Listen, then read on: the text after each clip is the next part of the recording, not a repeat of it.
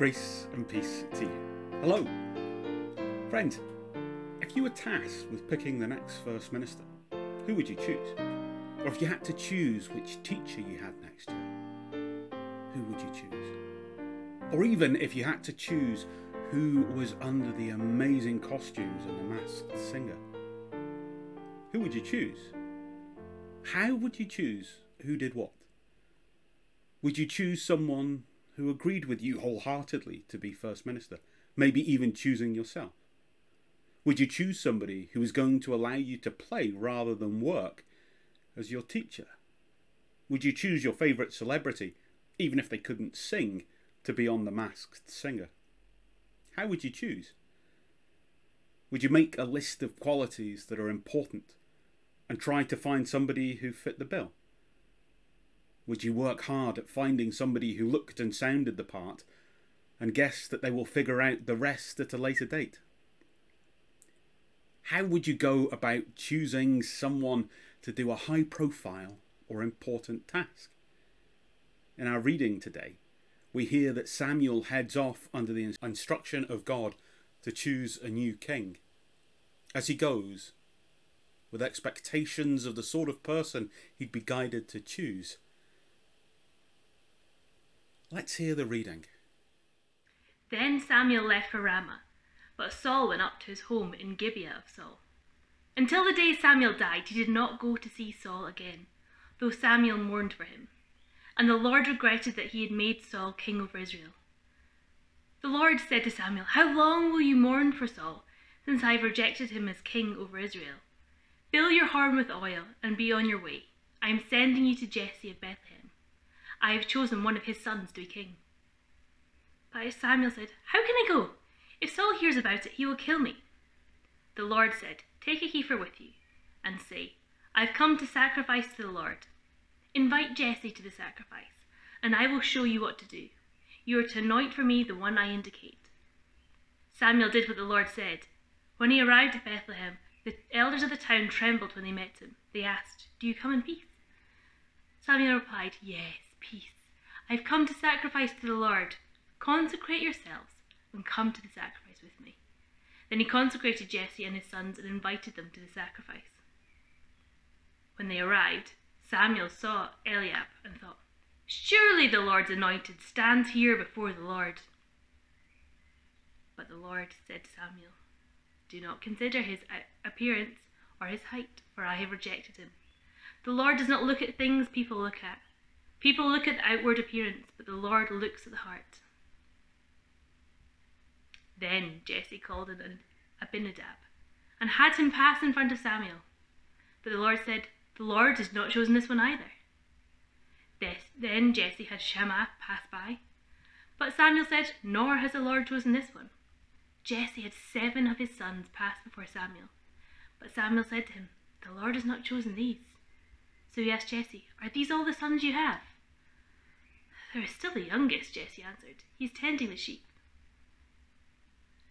Samuel said, Send for him. We will not sit down until he arrives. So he sent for him and had him brought in. He was glowing with health and had a fine appearance and handsome features. Then the Lord said, Rise and anoint him. This is the one. So Samuel took the horn of oil and anointed him in the presence of his brothers. And from that day on, the Spirit of the Lord came powerfully upon David. Samuel went to Ramah.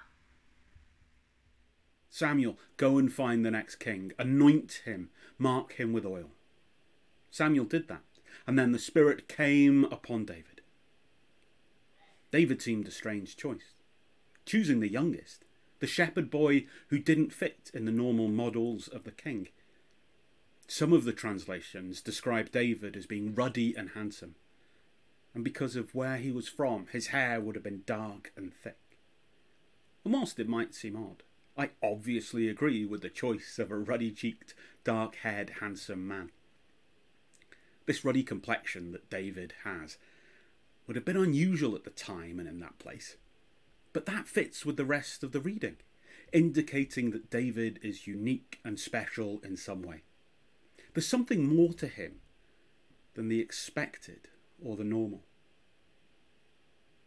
The small and unusual is chosen, not by Samuel, but by God. The boy is chosen to become a great ruler. As we seek to understand what God is doing in this reading, as we try in general to understand what God asks of us to do, the answer is not often the obvious one. Discerning God's will, figuring out what comes next, is difficult. But it starts for all of us as it did for Samuel. Figuring out what's going on with God and how to respond comes from a place of prayer and relationship with God. And as we gather in celebration today, we gather in relationship with God to celebrate the symbolic meal shared around the table between heaven and earth. Doesn't mean that communion will give us a magic understanding of all that is God, but it will draw us closer to God and helps us build that relationship from where we can develop our understanding of how to live in outrageously inclusive sacrificial love. As we come to the table, we remember, as we always do, that on the night before he was executed, Christ took bread and wine whilst gathered with his friends. So take a moment to get your bread and wine, or your biscuit and glass of Ribena, or whatever you have. Take a moment to get it ready. Hit pause if you wish. I'll be waiting here for you as you return.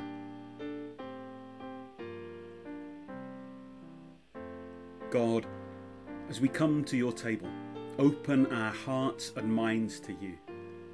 Help us to find you and ask for your guidance in the decisions of life. Knowing that when we make mistakes, we can be forgiven and we can forgive others.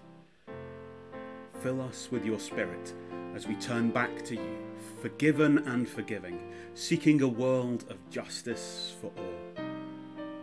Amen. Let us look to the table. And remember that when Jesus was gathered with his friends the night before he died, he took bread and broke it. He took wine and lifted it high.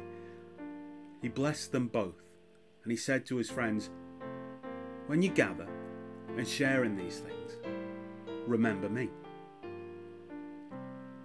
God, as we break bread together and as we drink wine together, we ask you fill these elements near and far however we hold them, with your Holy Spirit, that she might convey your blessing on all of us and all that we may consume, transforming it for this holy use and mystery. Eat your bread and be nourished. Drink your wine and be refreshed.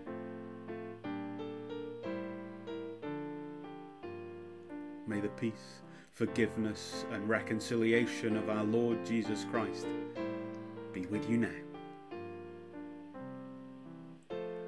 Go in peace. Go and take the decisions of life, guided by the Holy Spirit, filled with love for friend and stranger.